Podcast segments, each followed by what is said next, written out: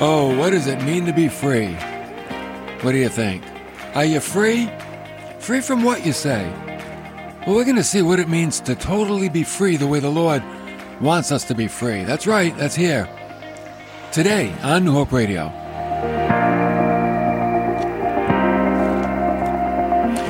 We've been in a series entitled Souped Up Christians, trying to get an idea what a souped up Christian looks like. You know, like a souped up car. A souped up Christian is tuned up. Oh yeah, you got to be tuned up, right? Perfect pitch, perfect will. How do you know if you're tuned up? Because you say things like, not my will, but thy will be done.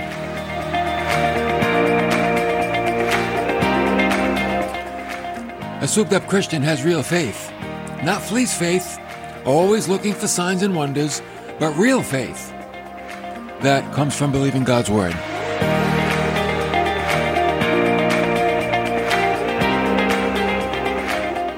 A souped-up Christian is beautiful. You know why?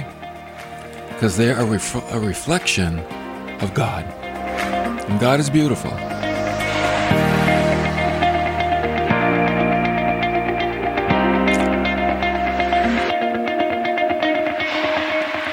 Well, we come to the last installment of our series, Souped-Up Christians.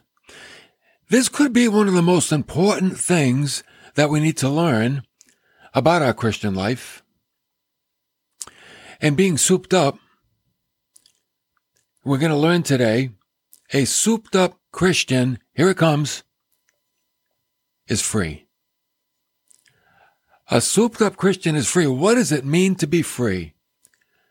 We want to see that today. The Old Testament prophet Isaiah, you remember him, right? He prophesied about Jesus, when Jesus would come. He said in his little book, the 61st chapter, in verse 1, he said, and he's quoting what Jesus would read from that book when he was in the synagogue. And Jesus read about himself what Isaiah wrote. The Spirit of the Lord God is upon me, because the Lord has anointed me to bring good news to the afflicted.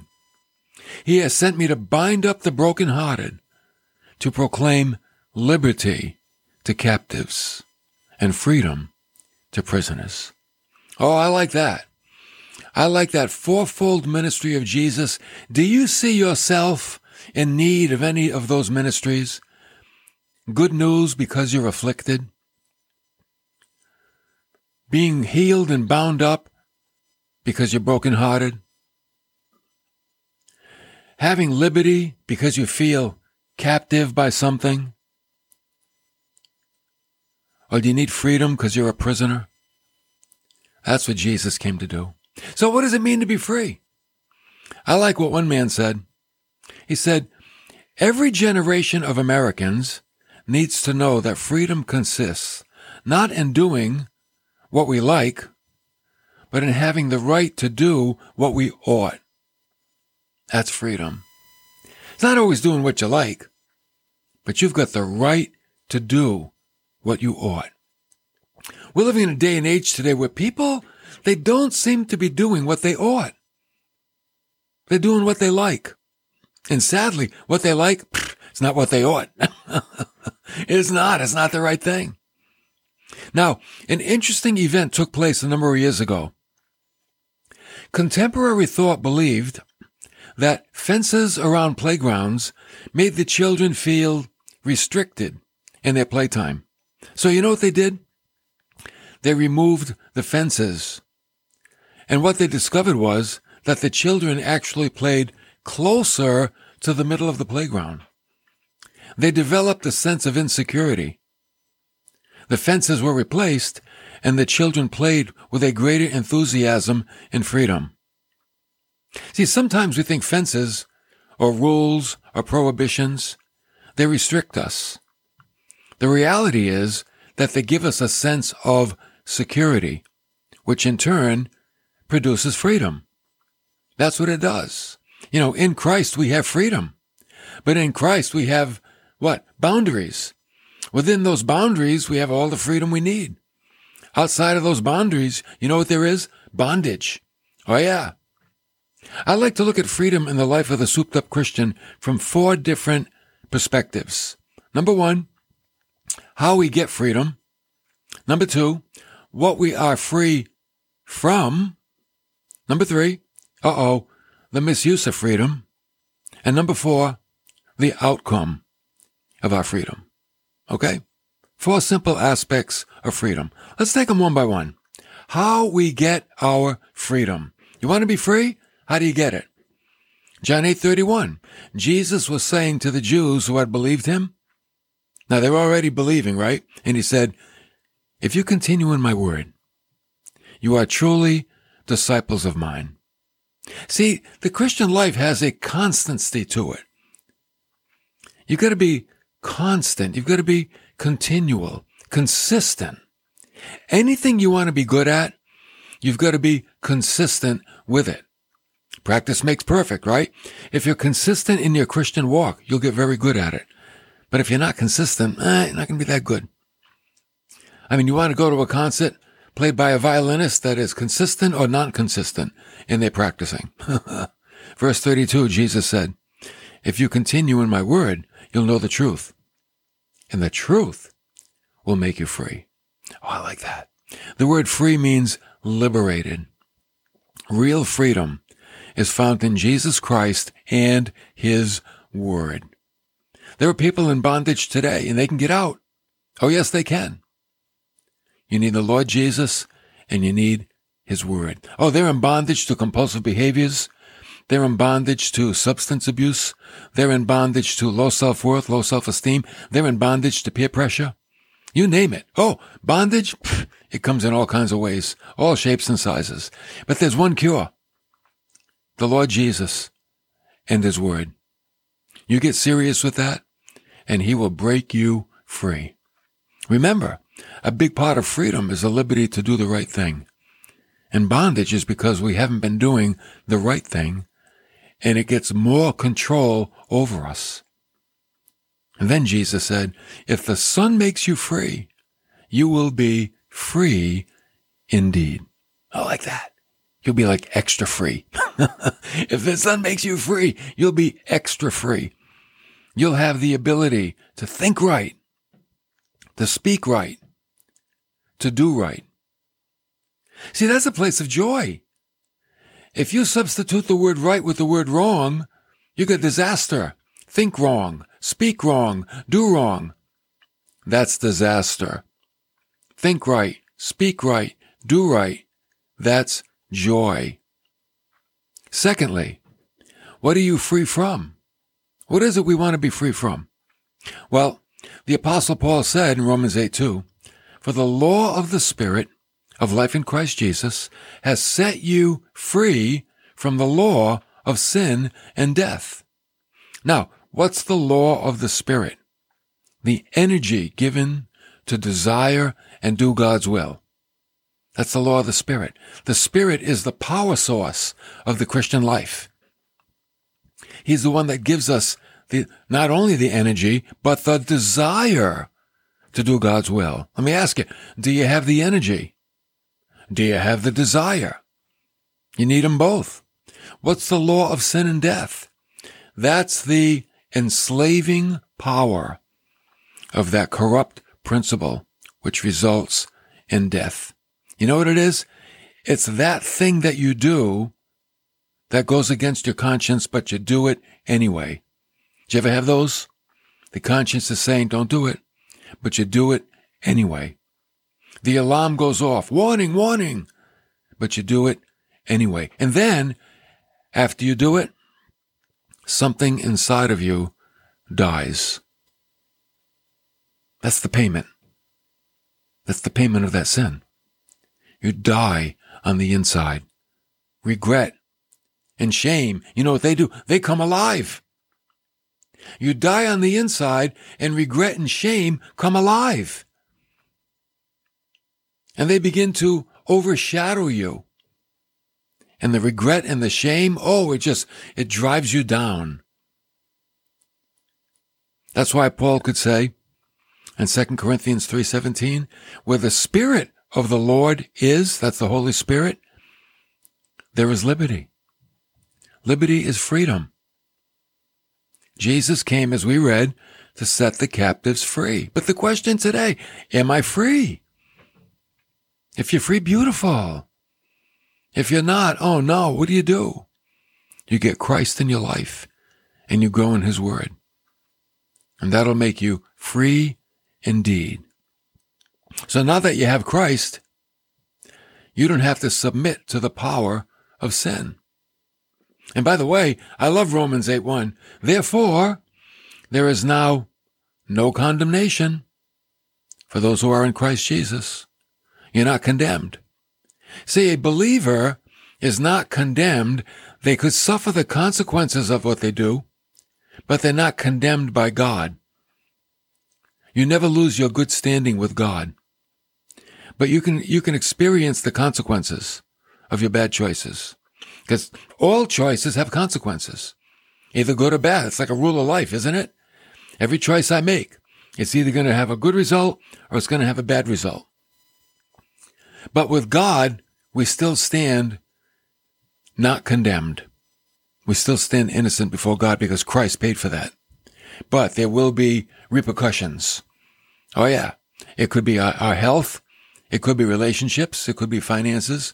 Whatever that bad choice was, then we will suffer the consequences of that bad choice.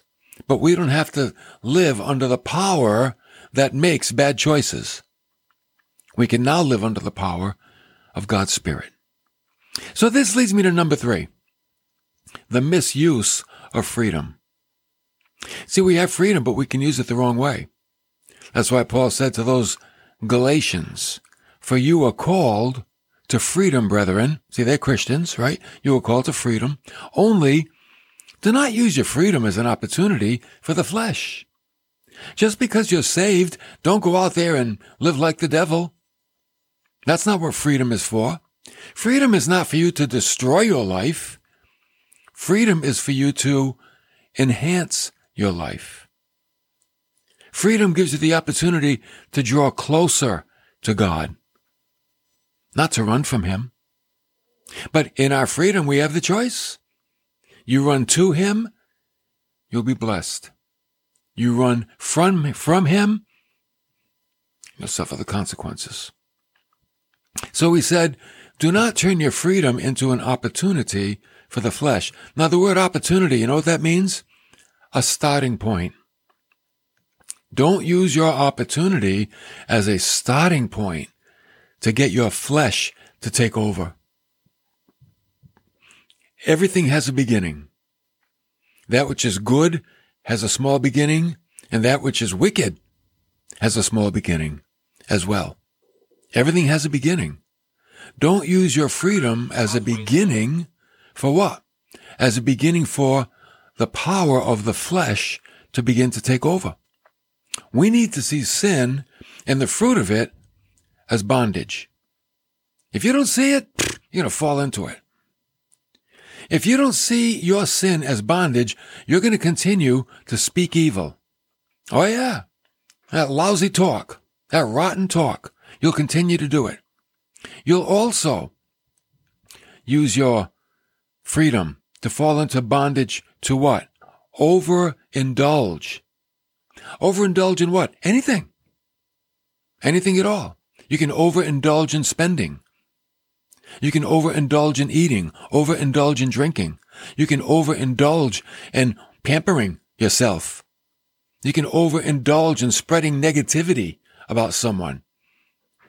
Whatever you indulge to do, you can overindulge. And when we're not balanced, we're over, and that reaps consequences. You can be in bondage to loving yourself more than others. Want to get in trouble? Love yourself more than others. Don't use your freedom as a starting point to love yourself more than other people.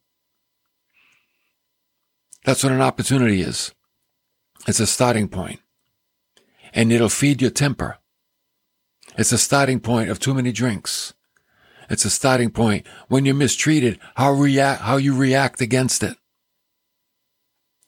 It doesn't take much to get you going, and you become a prisoner to your flesh all over again. And that freedom that Jesus died to give you, it's gone. It's all gone. Because you used your freedom the wrong way. You used your freedom as a starting point to give power to your flesh. Instead of, where Paul said, through love, serve one another. That's a good use of freedom. Through love, serve one another. We also misuse our freedom when our liberty offends someone else. You can use a freedom and flaunt it in someone's face that doesn't have the same freedom. Paul talked about that in 1 Corinthians 8. He said, take care that this liberty of yours does not somehow become a stumbling block to the weak. See, you might be strong in one area, and someone's weak in an area, and your freedom, your liberty, can be a stumbling block to them. Now, in the Apostle Paul's day, he was talking about food.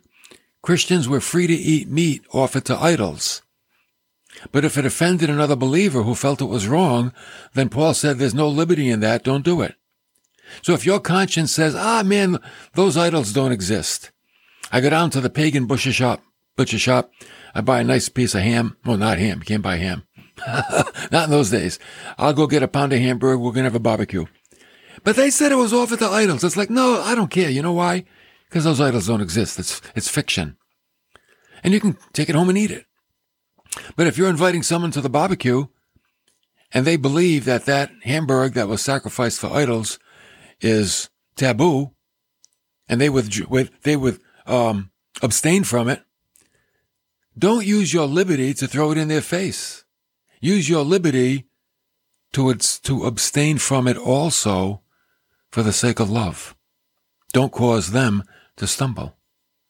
So you go somewhere else and buy meat that wasn't offered to idols. You see?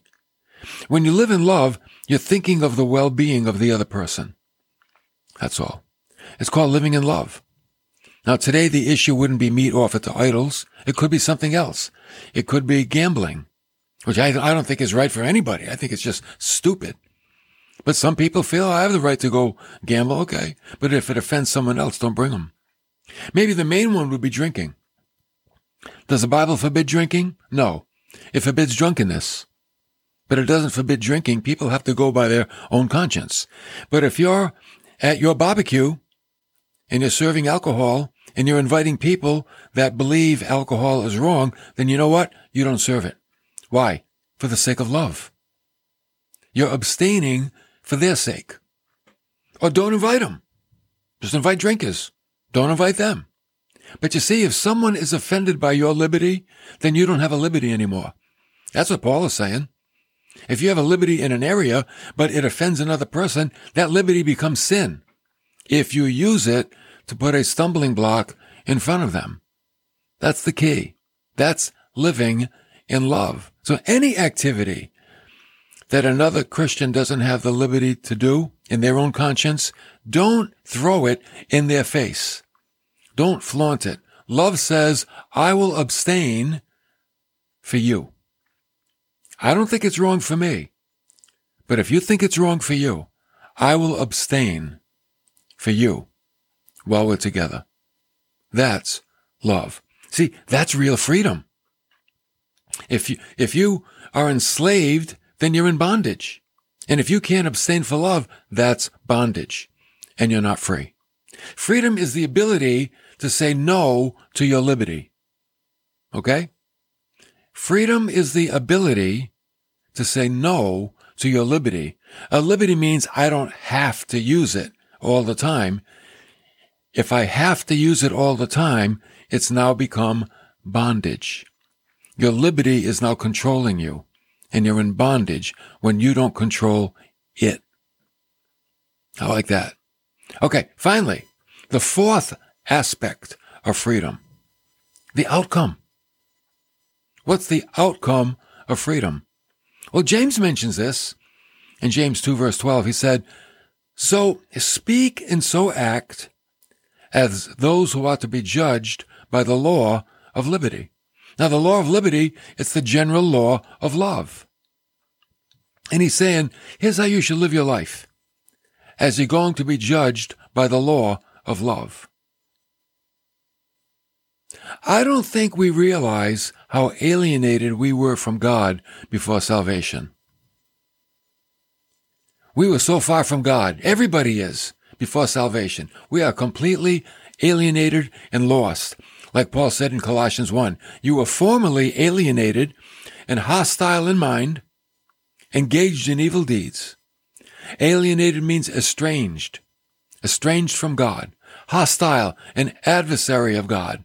But then in the next verse he says, he has now reconciled you in his fleshly body through death, in order to present you before him holy and blameless and beyond reproach.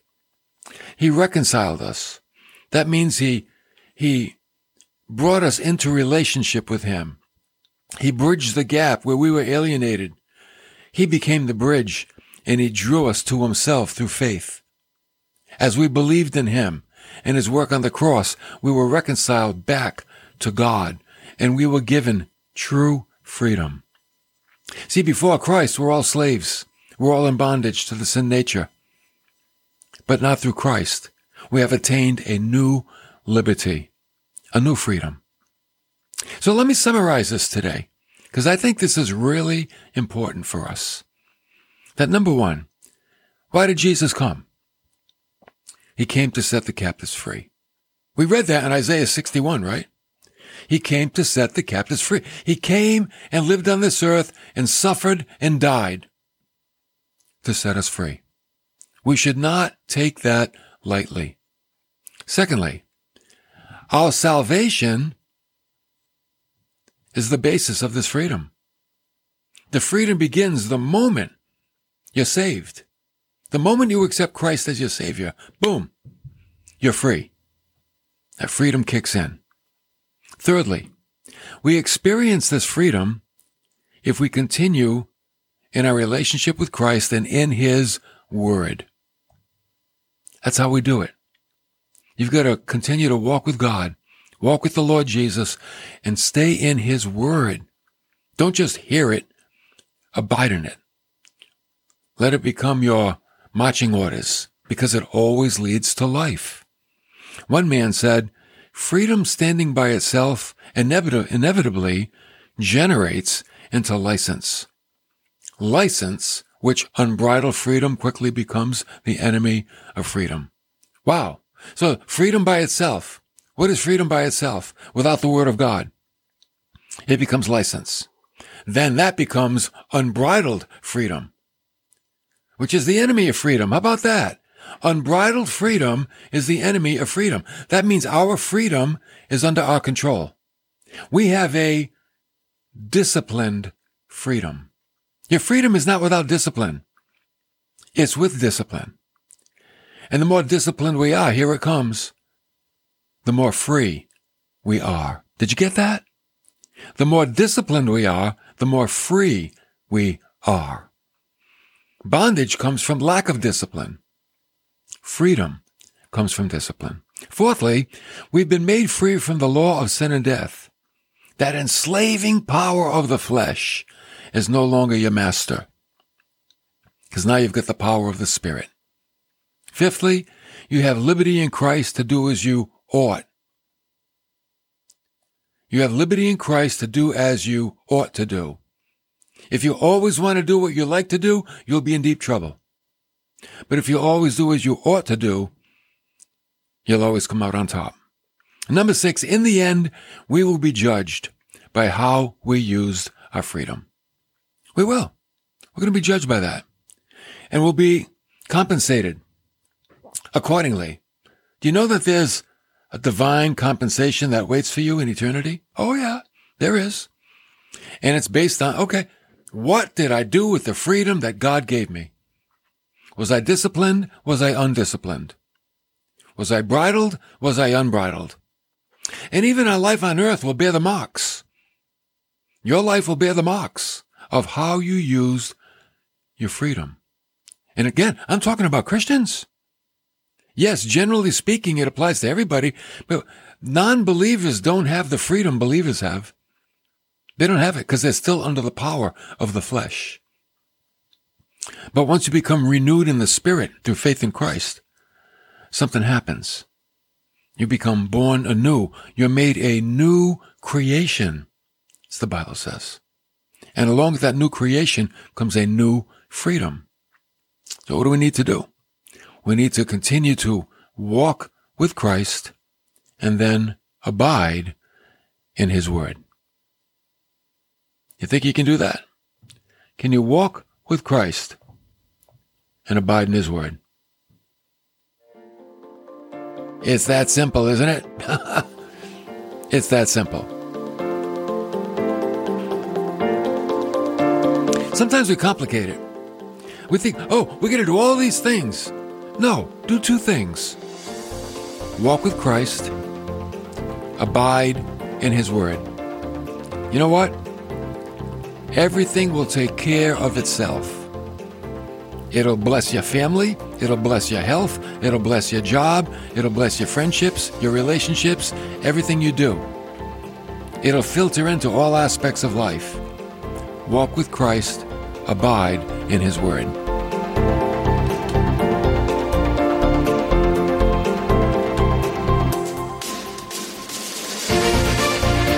Hey, I got something to help you do that. Oh, yeah. I can help you walk with Christ and abide in His Word. Join the Hope Club. You'll get an email devotional audio file Monday through Friday. It'll pick you up, get you started on the right foot for the day. Go to New Hope Live. No, newhoperadio.live. Okay? newhoperadio.live. Click the menu button and then click Join the Hope Club. It'll take you from there. Thanks for coming along today. I'll see you next time for more of New Hope Radio.